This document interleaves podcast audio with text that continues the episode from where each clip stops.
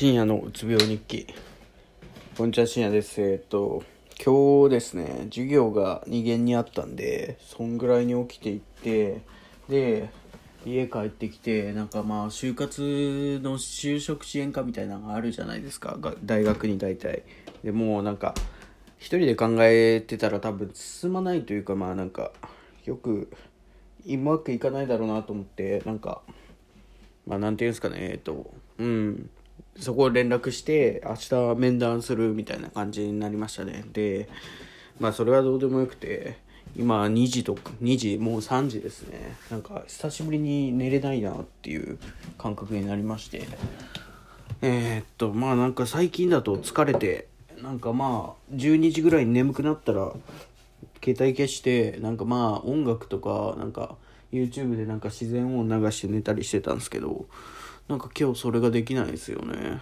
なんかいつも、まあ、酒飲んで2時、えー、遅くなってみたいな感じのはよくあったんですけど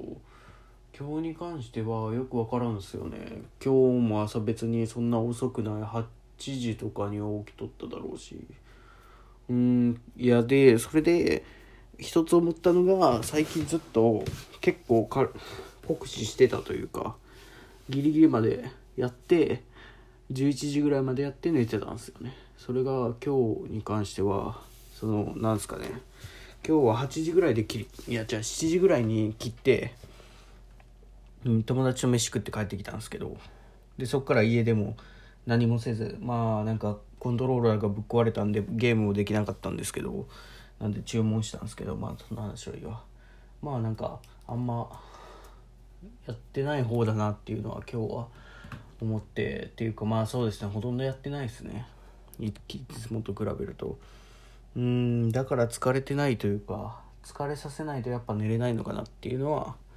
思いましたね。っていうかまあそれとなんか久しぶりにその不安になったというかその寝れないっていうことに関して。まあ別に寝れなくてもいいんですけどね。って考えてたら最近良くなってきたってとこはあるんですけど良くなってたっ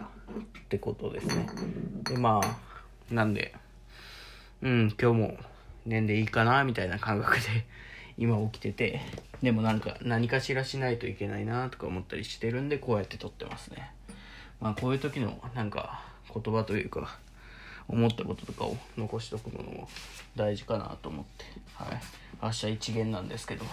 まあ、ちょっとは寝たいですね。その、明日面談とかいろいろ、授業自体は多分行けばなんとかなるとは思うんですけど、